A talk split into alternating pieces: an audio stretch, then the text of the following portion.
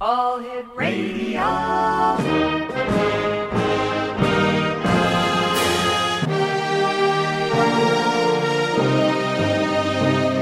Welcome to the X Zone, a place where fact is fiction and fiction is reality. Now, here's your host, Rob McConnell.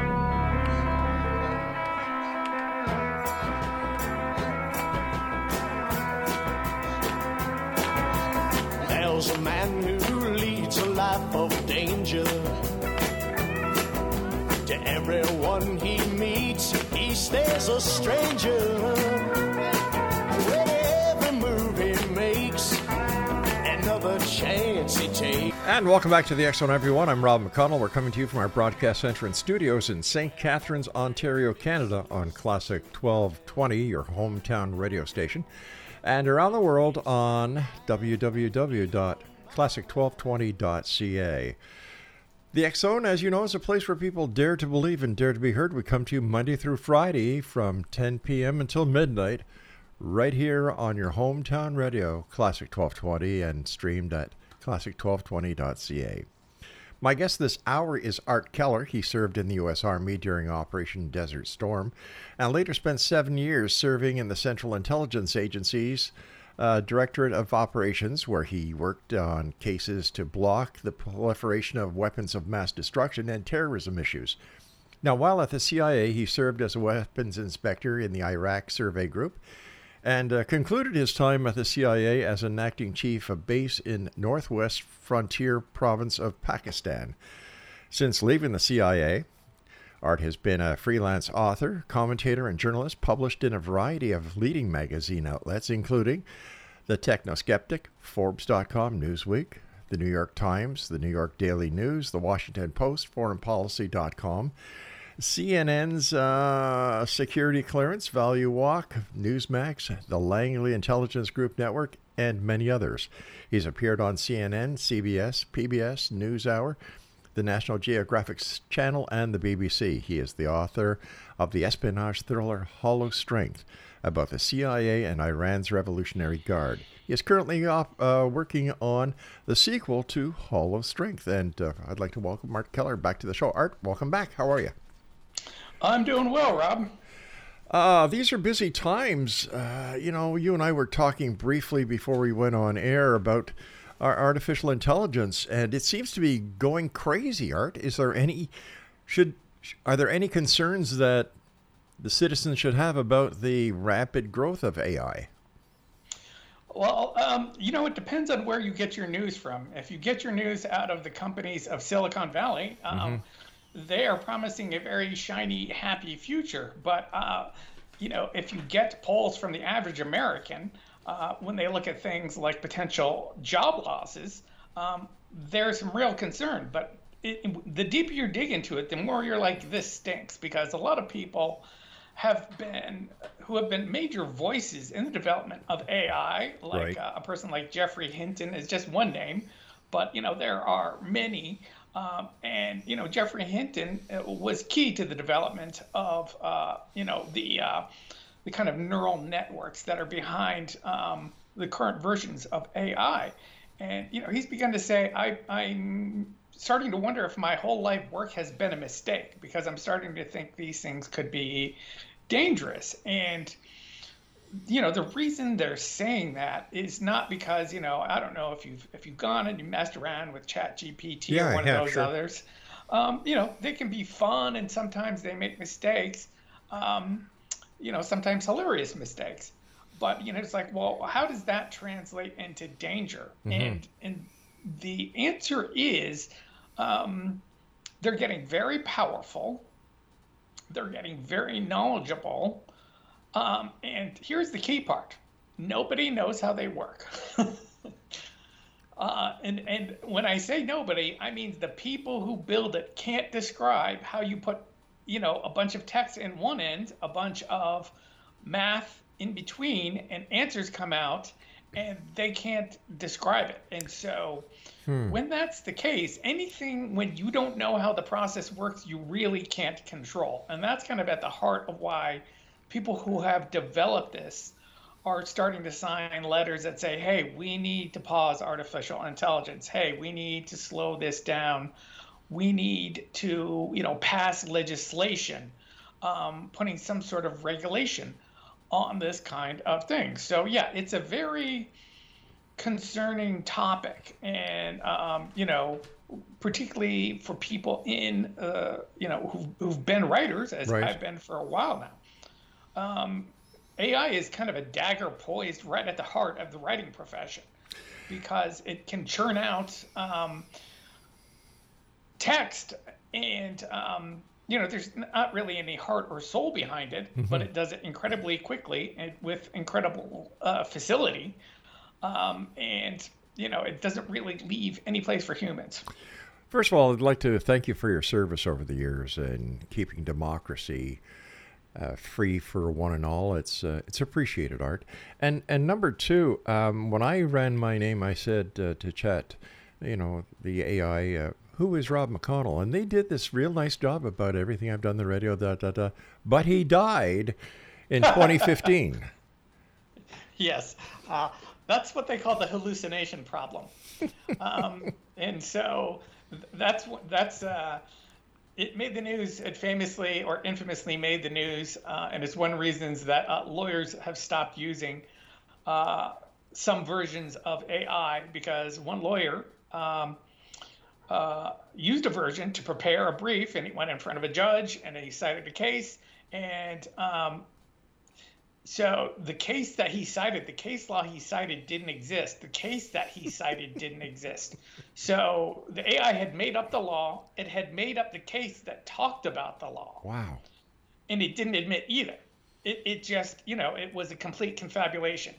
And so that's one of the things that the AI companies are trying to grapple with. But, um, you know, let me tell you, one thing that I've done recently is um, I've been looking at an open source uh, disinformation project called CounterCloud.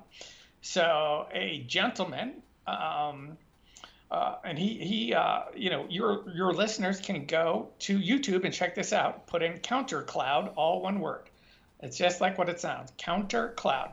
Uh, so a gentleman has taken an AI, uh, one of Meta's AIs, um, and he stripped off um, the safety mechanisms because, which is not very hard, and basically he just tuned it to start turning out disinformation. So he wanted to show it could be done. It could be done by someone who's not an AI engineer. It could be done for minimal money. So um, he did this. The video's there to see. Now he went to journalists to wanna to talk about it. So I'm still working on the article about it. But um, in short, you know, his his tuned AI um, started churning out disinformation at the rate of about in four days it produced about 200 articles. Wow. and it produced it was fake articles written by fake journalists commented on by fake people on twitter. Now he didn't release this into the wild. He, he kept this in an archive a password protected archive but he showed it to me. I checked them out. I read the articles.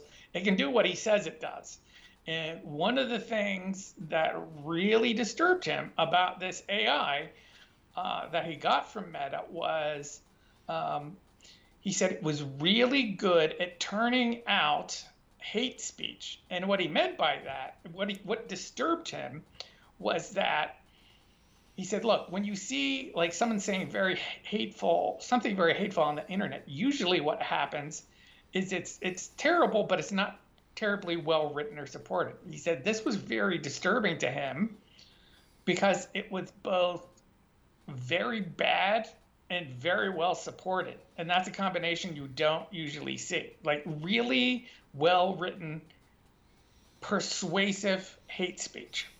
So that's what um, that's what Meta's um, open source AI models can turn out now if you know how to take the safety stuff off, and it's Um, not very hard. Unreal.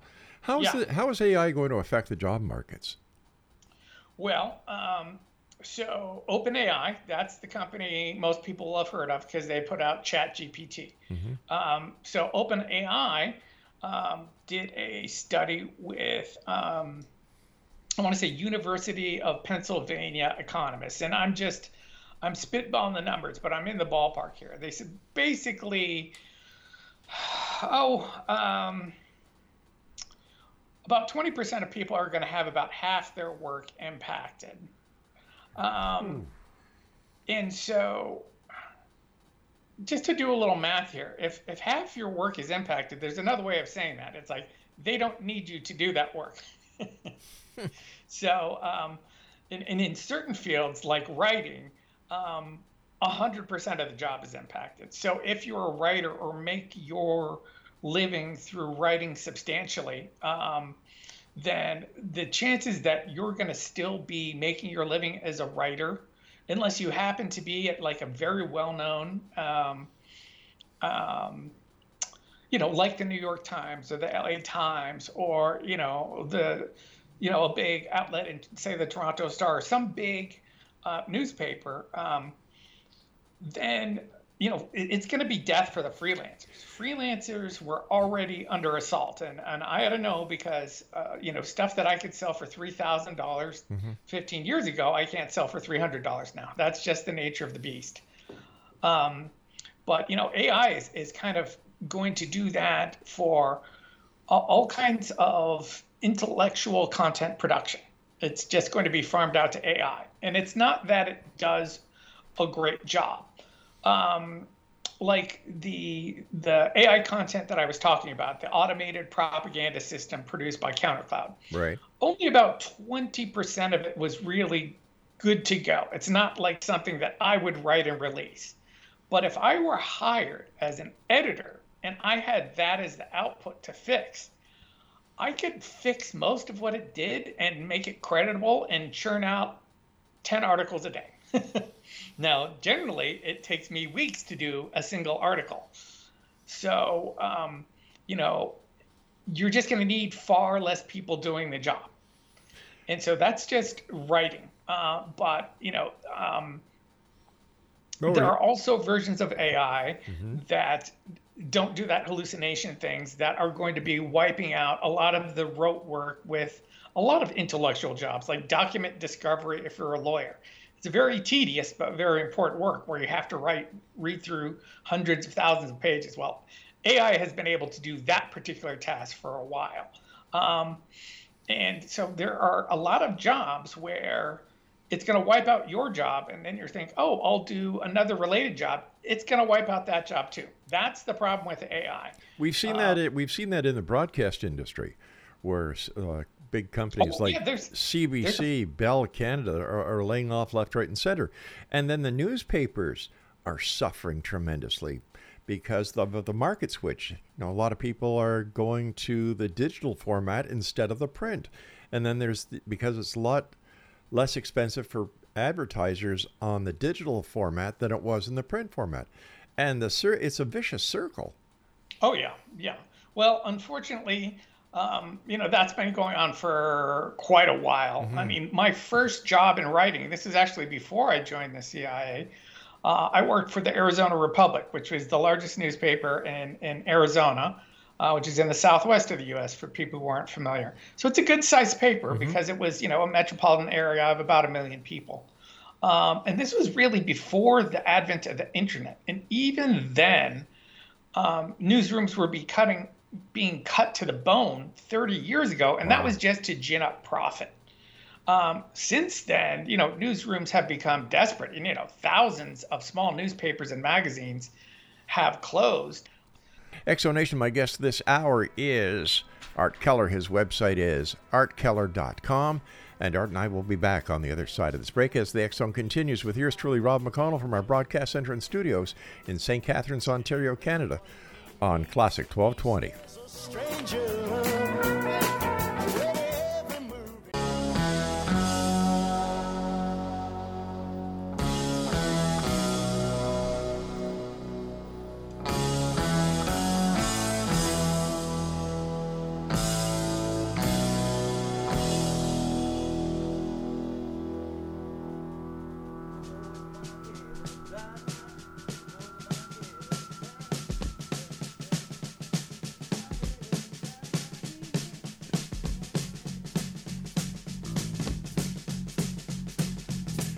Welcome back, everyone. This is the X Zone. I'm Rob McConnell. We're coming to you from our broadcast center and studios in St. Catharines, Ontario, Canada, on your hometown radio, Classic 1220, and streamed at www.classic1220.ca. Art Keller's our very special guest this hour. His website is artkeller.com and technoskeptic.substack.com, where he is the managing editor.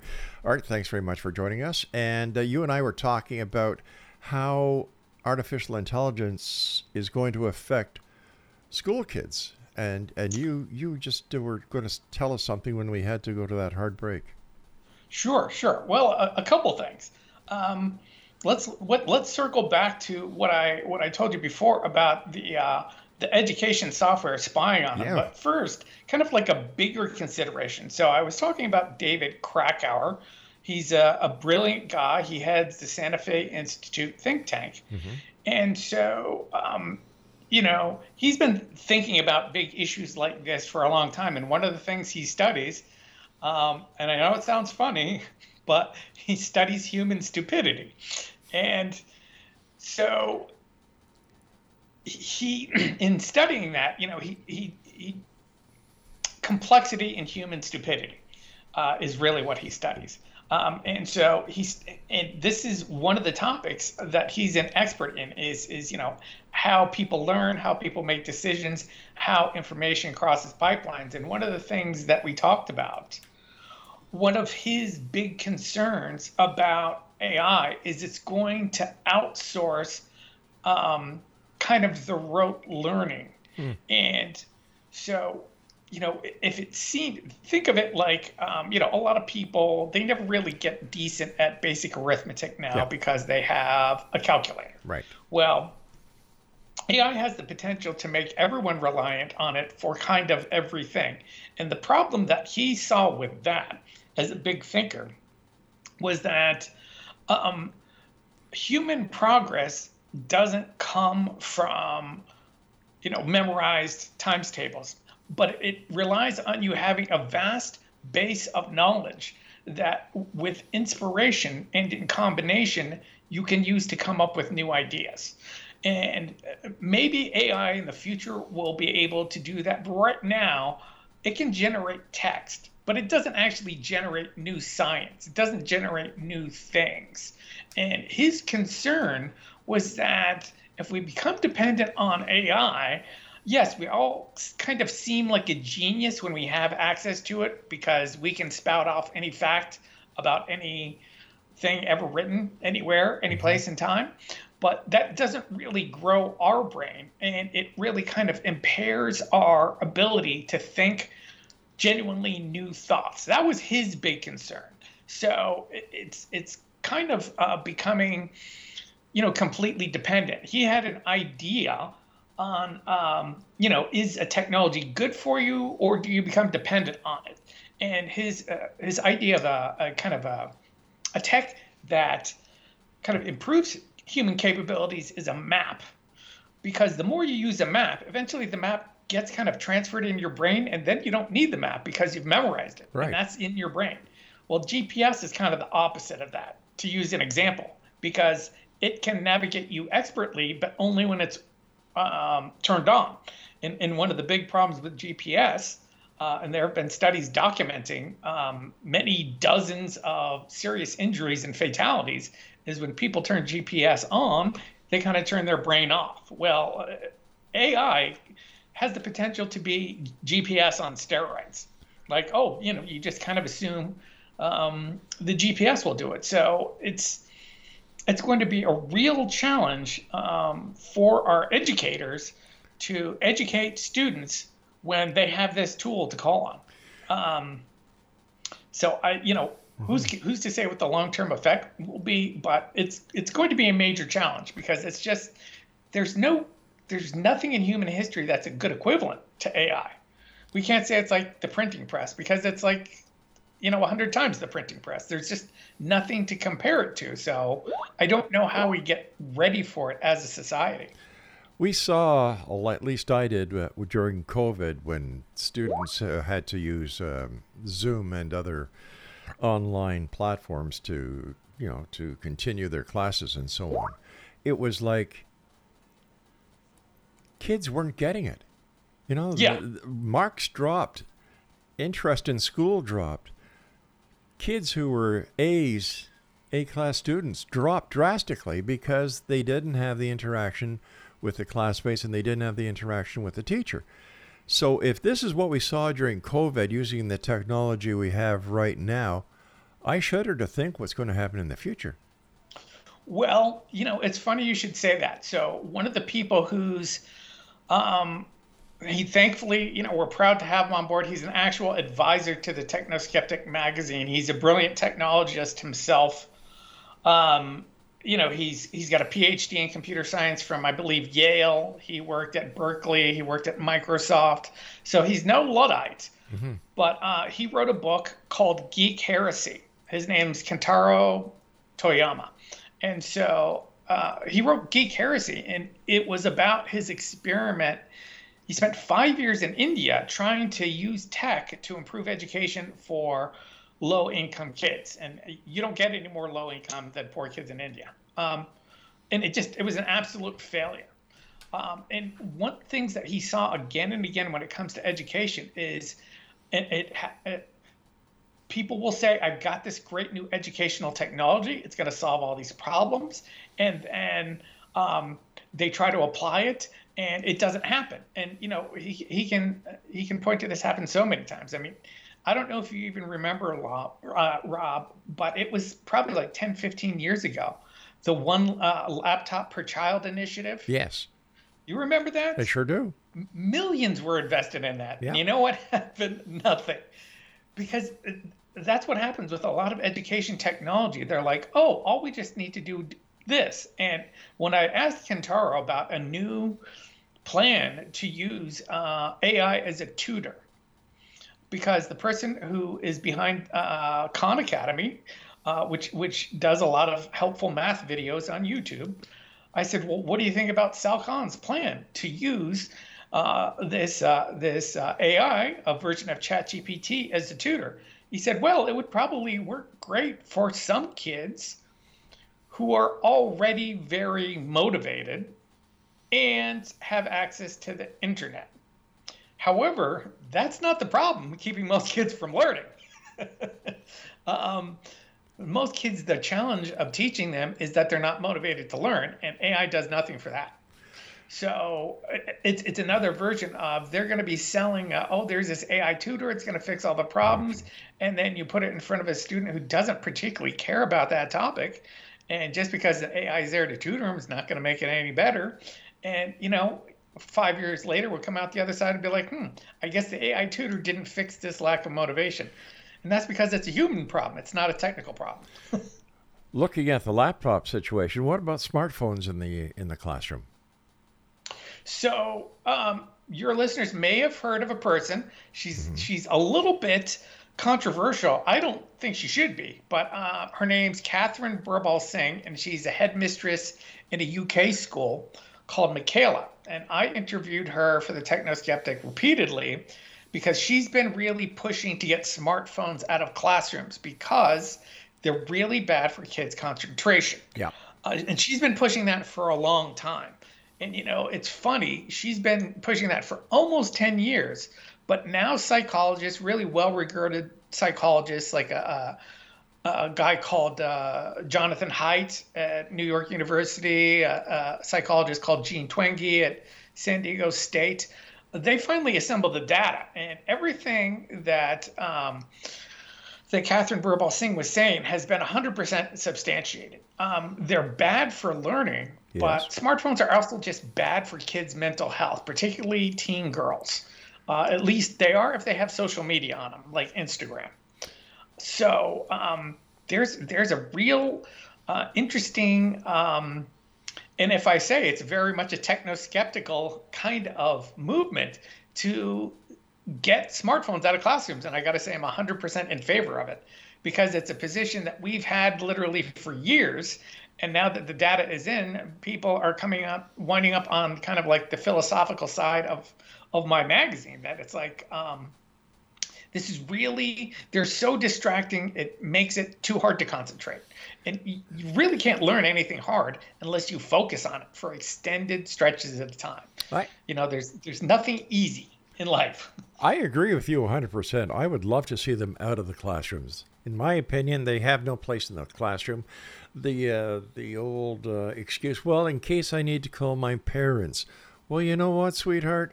I when I was a kid, we had something called a dime and a telephone booth if you needed to call your parents. It's like kids kids are spoiled and, and, and it seems like someone is dumbing down the kids. Is it the educational system? Is it the parents? Is it some nefarious force out there? But it seems that our kids are getting dumbed down and that they're when I went to school, I'm sure when you went to school, there were ABCs, there were rules, regulations. You called your teacher sir or ma'am, but now it's a, it's like a, a, a fraternity house instead of a school. Well, you know that's one of the other reasons that um, Katharine Birbalsingh's school is so um, successful.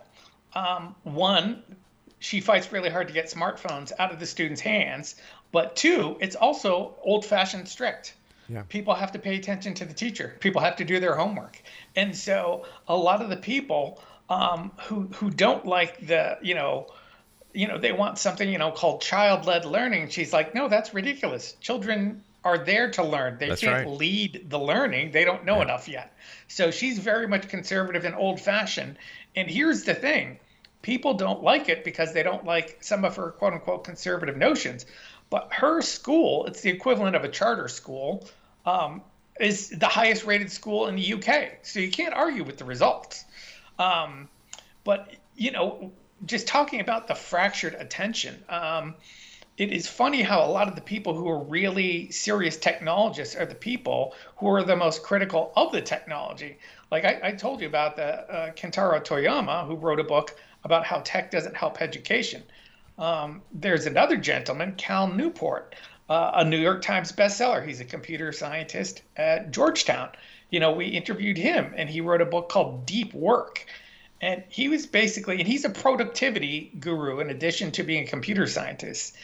And his point was like, look, unless you can focus and concentrate, um, people who can focus and concentrate are going to have no problem with the modern economy. But people who are distracted by their technology are going to be in deep trouble because they can't do the hard work that it takes to survive. Um, because you have to be in an in, in a environment of continuous learning, and you just can't do that if you're always distracted by your email or your phone or you know now your AI. Mm-hmm. So it is so funny that a person who came up with a bunch of strategies to get away from technology and to have it minimally interfere with your work and life is a guy who writes computer code for a living. But that's the world we're living in. All right, stand by, Art. We've got to take our second break here. Exonation, our guest is Art Keller. His websites are artkeller.com and his magazine is technoskeptic.substack.com. And we'll be back on the other side of the short break as the Zone continues with yours truly, Rob McConnell from our broadcast center and studios in St. Catharines, Ontario, Canada. You're on your hometown radio, Classic 1220 and classic1220.ca.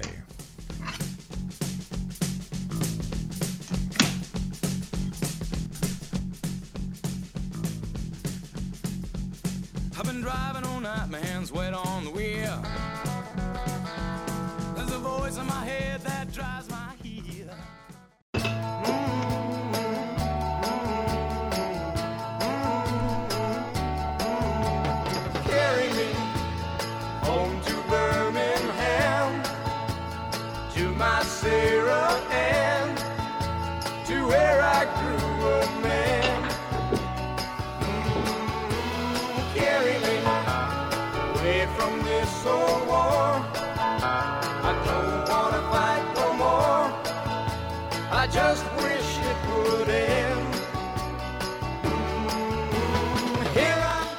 And welcome back to Exonation. Art Keller is my special guest this hour. ArtKeller.com and technoskeptic.substack.com. And we're coming to you from our broadcast center and studios in St. Catharines, Ontario, Canada, on your hometown radio, Classic 1220, and streaming on classic1220.ca.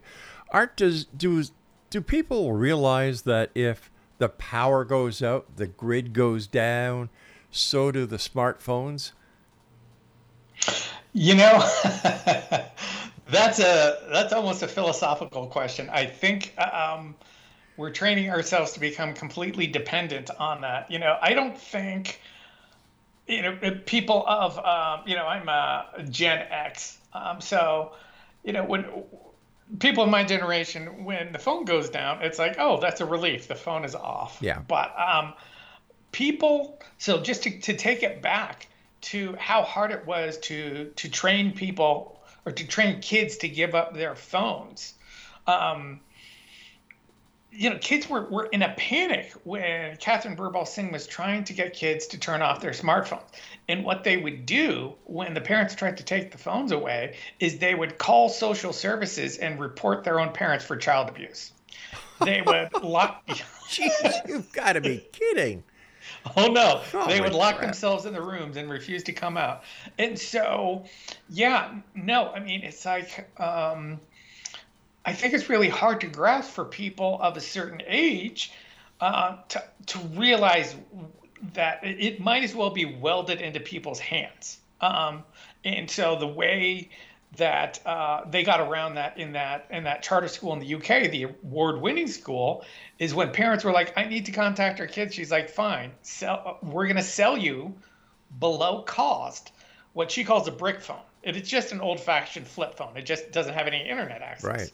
It's like you need to reach your kid, call your kid. You can even send a short text. It just has no access to the internet, and so that pretty much quashes the parents' objection um, but it doesn't do all the things to kind of mess with kids' minds to break their concentration because really it really is just a way to talk to people Unbelievable. oh my gosh. Um, we were also talking earlier, well, before we went on air, about a, a, a surveillance laser weapon that you raised some very important um, points about. So yeah i was i was reporting on this it wasn't it's not a weapon so let me give you a little backstory Okay. so it first it was first reported on just very briefly by the Massachusetts Institute of Technology Technology Review. So that's probably the premier magazine in the world for you know cool new gadgets. And so they had a little write up on it, and they called it uh, Jetson, like uh, the, the old cartoon show, the Jetsons. It was all set in the, in the future, if you remember. Exactly, George Jetson.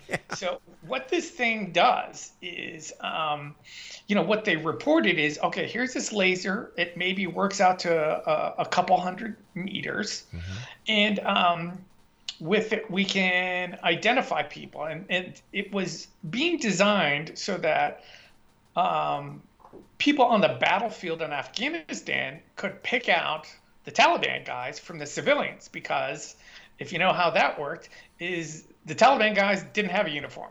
You know, they were just they would hide in among the civilians. So it, this was to try to distinguish it. And so it's a great idea for that application.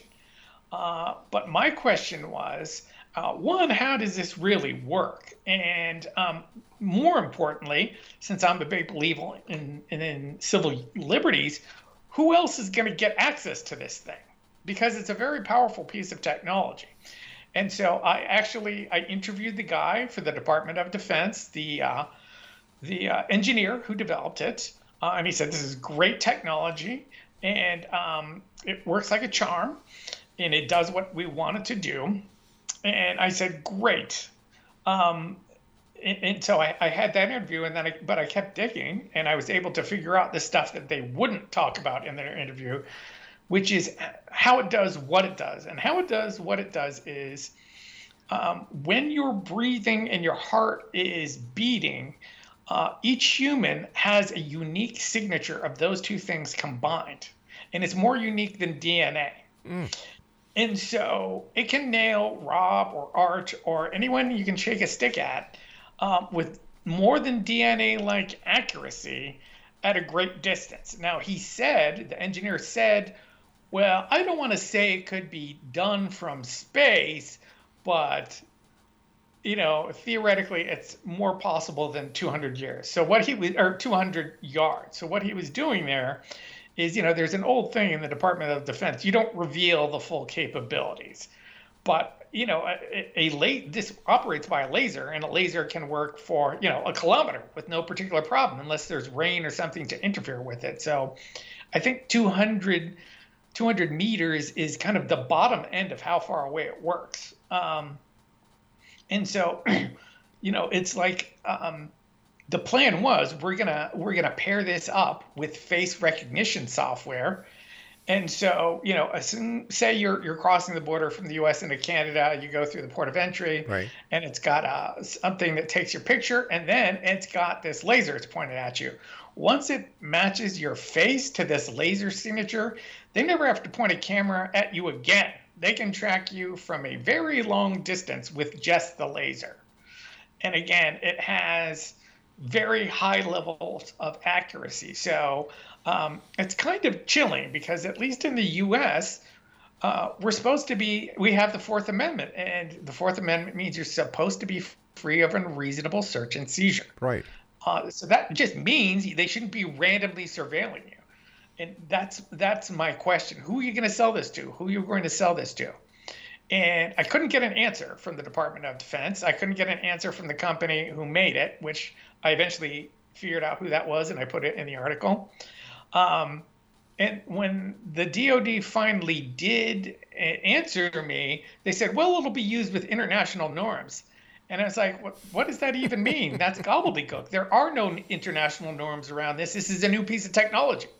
You set the norms, it's your technology. So it was really kind of um, frustrating. And then I want to say six months after that article was published, um, I finally got um, a Freedom of Information Act request back from the Department of Defense.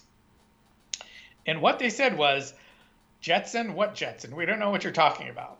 So, what that means for someone who's been on the inside of the classified world is probably what happened is once I started digging into things, someone thought, oh, we probably shouldn't have publicized this. Let's classify the whole program. So now it doesn't exist as far as the Department of Defense is concerned. But the details of how it works are on the Technoskeptic if anyone wants to check it out. And, you know, um, the company that sells this, they advertise what it can do. So it's still for sale to the right people. Um, we just don't know who the U.S. government has licensed it to sale for, and they won't tell us. Well, if they sell it to the good guys, I'm happy. But if the bad guys get a hold of it, it's not very, it's not very, uh, not very good, really. Well, you know, I just don't want. I don't know if you guys uh, saw this, but uh, you know, I grew up watching uh, what was it called, the Andy Griffith Show. Oh, of course.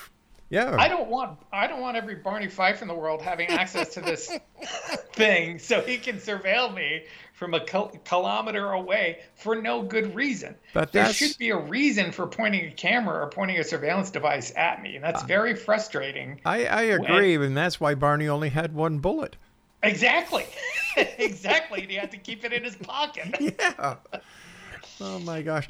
You know, earlier we were talking about schools and, you know, we talked about the, um, you know, the phones in schools and so on. But you and I were also talking about ed- education, educational software that uh, they use to spy on and monetize. Yes, yes. So uh, we did a report on a human. Uh, uh, we kind of summarized a Human Rights Watch report in something that we did for the Technoskeptic, and we had to summarize it because it was 120 pages, and who's going to read that? But um, so this is a ed tech. So you know it was and, and not to get conspiratorial, but one of the things that COVID did when kids were staying at home, uh, governments and companies had to figure out a way. It's like how are we going to teach these kids? And as you already discussed, the classes on Zoom didn't go really well. No. So, so you know, there was rollout all around the world of various versions of educational software.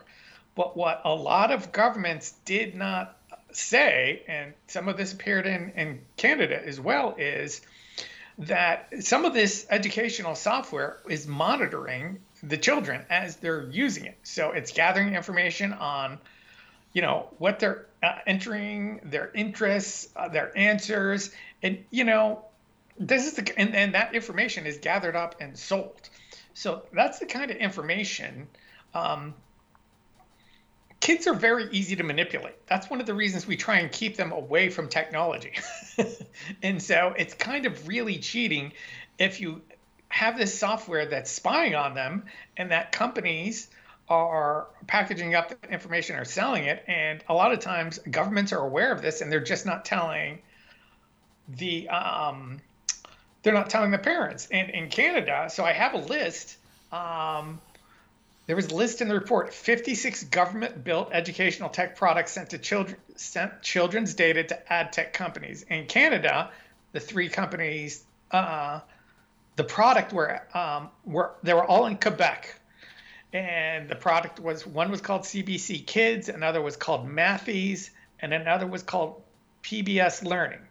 So these were all uh, uh, built by the government and then sending children's data to ad tech companies. And ad tech companies is a fancy way of saying data brokers. We compile and sell the data to whoever wants it. So yeah. I don't know many parents who would be okay with their children being monetized when you thought they were getting an education. um, I think most people would be against that if they knew about it. But I, that's why parents aren't told about it. I agree, and you know, there's even uh, companies like Temu who does the same thing. They give you these great prices. You feed them all your data, and they sell that yeah. data to to other people. Yes.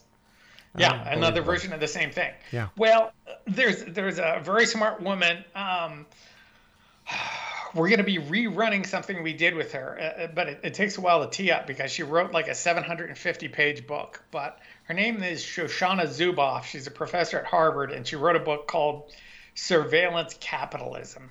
And and what we're talking about right here, this is a version of surveillance capitalism, and it's the business of gathering information on all of us and selling information on all of us. And, you know, ultimately, that's why Facebook is free. That's why Google is free. That's why all these free things are free. It's like, well, it's because we're not the uh, users, we're the product.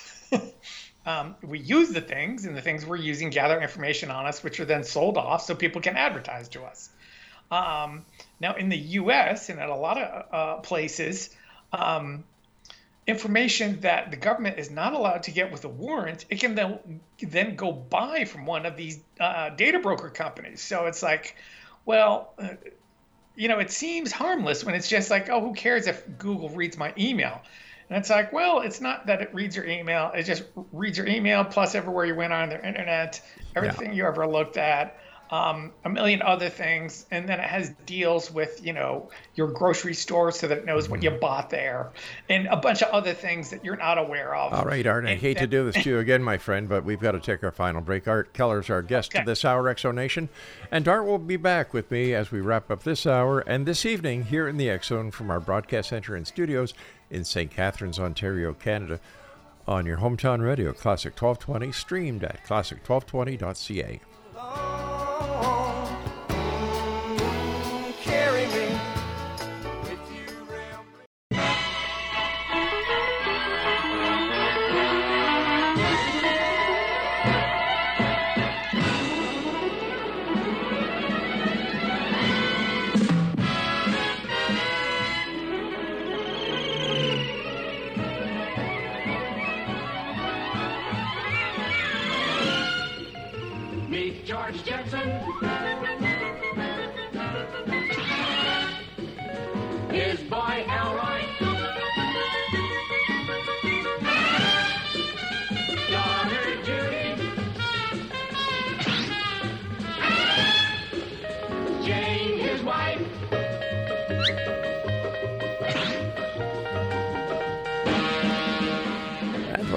welcome back, everyone. That was the Jetsons uh, theme sh- uh, theme from the TV show, and uh, our producer Craig was actually able to find that in the archives, and he played it for Art Keller, our guest this hour.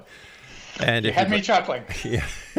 and if you'd like to get more information about Art, his website is artkeller.com, and uh, his magazine is called Technoskeptic. It's available at technoskeptic.substack.com. So we've got all this information that is that is readily available, and I, I've I've heard where a lot of modern day crime is being committed by people just walking by with um, what are they called? card readers that you don't actually have to do anything, but the RF frequency of the credit card is is. Uh, oh taken- yeah, yeah, card skimming, Card like skimming. a remote card skimming. Yeah. Oh, I haven't I haven't looked in that in particular, but yeah, I mean, you have um, information in your credit cards, and unless you have one of those sleeves uh, on your wallet or in your credit card, then sometimes people can can skim that information. Yeah, I, I remember years ago people were worried that Big uh, Big Brother was watching them, and I would tell them, "Do you have a social insurance number, or or a social security number?" Oh yeah. Do you use a debit card? Of course. Do you use a credit card? Well, of course. Do you have a passport? Of course. Well, you're already being watched if they want to watch you. And then my logic was, well, if you've got nothing to f- fear, you've got nothing to hide. Or if you've got nothing to hide, you've got nothing to fear.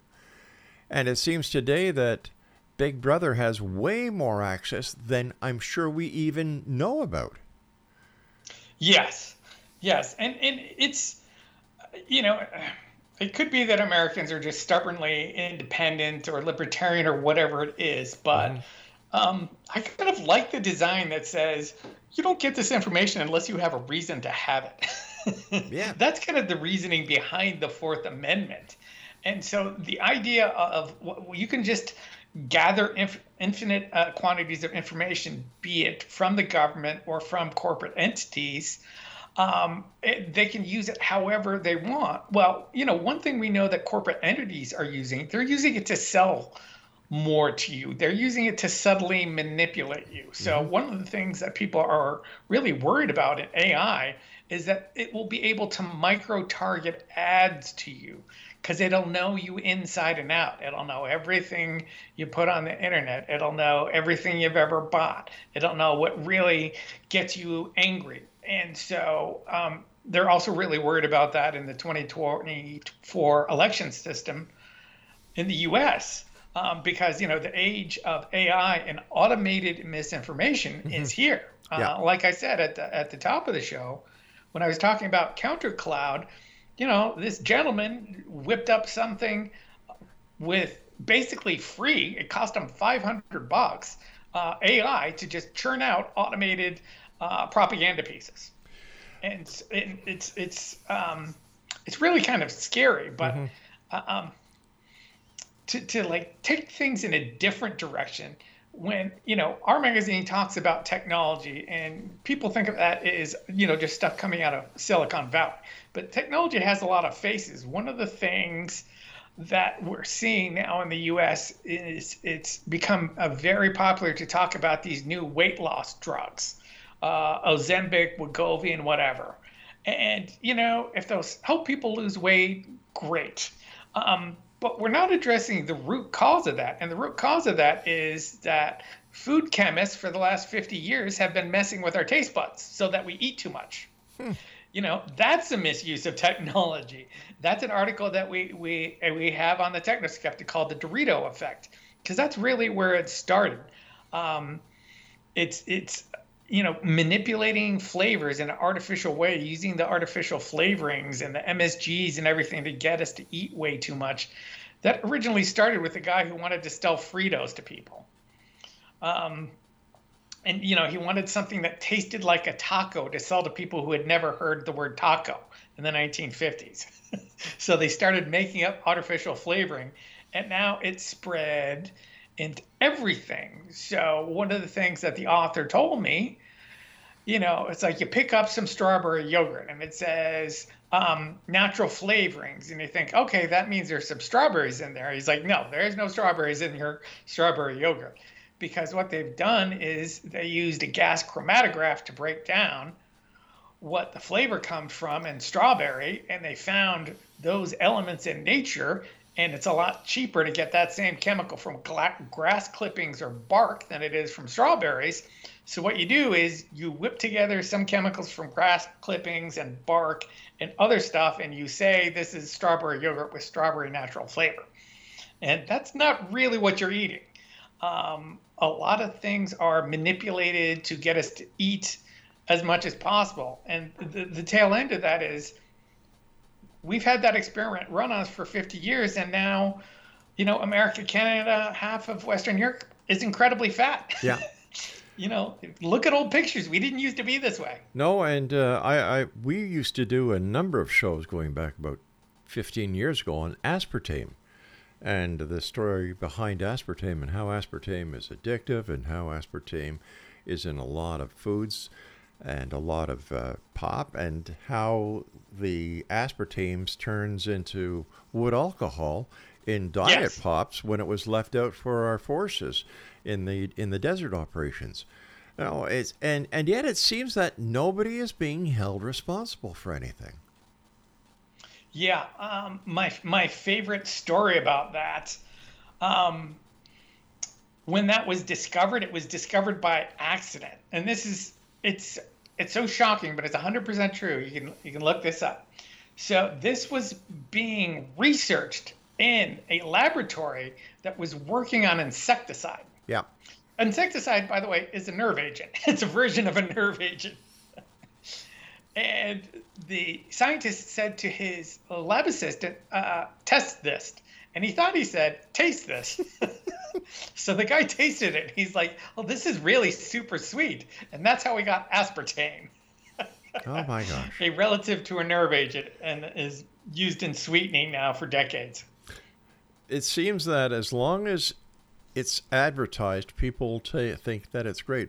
Well, let's look at what the, we give the kids. Uh, uh, that's Ritalin. It's a sub. It's a derivative of what a, a A methamphetamine. Yeah. It's a speed. Yeah. It's, it's an amphetamine. Right. You know. So here we go. Here, kid, get high and leave me alone. How do Yeah. how do you see? Uh, uh, how do you and the other people at uh, see the the outbreak of technology that that kids are using all the time? Well, uh, one, it fragments attention, but um, it you know it it hinders learning um, because it's you know it's an unnatural environment. But it's you know funny you should say. Um, I'm looking at another article that we wrote um, uh, called about uh, kids' desk set. One of the reasons that you need Ritalin and you need it for boys in particular is because little boys are restless. They have energy to burn Yeah. off, and you know there are studies after study that shows um, recess of where kids get to play vigorously is absolutely fantastically productive for learning and it involves no technology. It involves here's a ball kid go play with it for about 15 minutes. Go run and shout and punch each other and then come back in. And when they do they're ready to learn because their brain produces what's called brain derived neurotrophic factor. I know that's a mouthful, but it's a brain chemical, and um, uh, it's it, the nickname for it is Miracle-Gro for your brain because what it does is once you have your brain full of this stuff, it's ready to form connections, which is another way of saying it's ready to learn in an optimal way. And instead of letting kids out to play, you know, they just thrust all this technology on it. It's like you want kids to learn, let them go play. Well, you, I, I'm sure you were the same as as my brother and I. We had to go out and play. Yeah. You, you didn't stay in the house. Go outside and play. We, you weren't allowed to sit in front of the TV all day. You you did your homework. Mom and dad had to sign your homework book. People were more responsible, more respectful, and I think that technology is dumbing society down. And I think that AI with what we have now is it's it's a dangerous combination. It's it there's there's definitely a piece of that of technology, but we also have to take the blame for ourselves uh, um, in that you know parents have gotten more fearful. I mean, all right, so that is uh, ultimately about technology too, because every time a kid goes missing, um, you know, it's known across the country. Yeah. And you're like, uh, you know, kidnappings and abuse and a bunch of horrible things. You know, the rates of those have plummeted, but but parents are convinced that they happen more than ever. So the effect of that is kids don't get to play anymore. And in fact, uh, the same psych- psychologist I talked about, Jonathan Haidt, who was talking about getting kids out, uh, or I'm sorry, getting smartphones out of schools, he's also talking about a, a new thing called free range kids, which is like free range cows. It's it's a movement to get kids to be able to play independently. because you know, in a lot of the U.S. anyways, if you let your kid out to play, people will call the cops on you. Things that I used to do, you'll get the cops called on you if you're a parent, and it's it's it's just ridiculous. Um, they don't realize kids need to build up their own problem solving and independence, and uh, you know that's that's what play teaches you. So we're we're raising these kind of fearful tech dependent kids and it's you know unless we break out of this trend it's not headed in a good direction I think they're going to go through serious withdrawal the day that we have power blackouts like we've had in the past where the phones are down, no hydro, nothing. It's going to be interesting to see what happens and what the results are after such an event when society takes a good look at what we've created. And we need a plan B. Plan A is great as long as it works. What happens? There's no plan B. well you know that's a very very big question and i don't i'm not sure what the answer is Well, Art, the time has come, my friend, when we must say so long for now. I do want to thank you ever so much for coming on the show. It's always a pleasure talking to you. And once again, uh, thank you for your service overseas and for the work you did both as the member of the military and as a member of the CIA. Thank you, sir. Well i appreciate it i hope i'm serving now in a different way of just kind of giving people a heads up about problematic technology that they don't encounter in their day-to-day life Well, I look forward to the next time you and I meet here in the Zone. Until then, be safe and just keep the wonderful work up that you and everybody at Technoskeptic do. okay great thanks rob Take care, bud. All right, X Zone Nation, that's it for tonight. I will be back on, well, the next edition. I think it's Monday as we cross the time space continuum to this place that I call the X Zone, a place where people dare to believe and dare to be heard Monday through Friday from 10 p.m. Eastern until midnight. From our broadcast center and studios in St. Catharines, Ontario, Canada, on your hometown radio, Classic 1220, and streamed around the world on classic1220.ca. So until next we meet here in the X Zone, remember X Zone Nation, always keep your eyes to the sky and your heart to the light. Good night, everyone.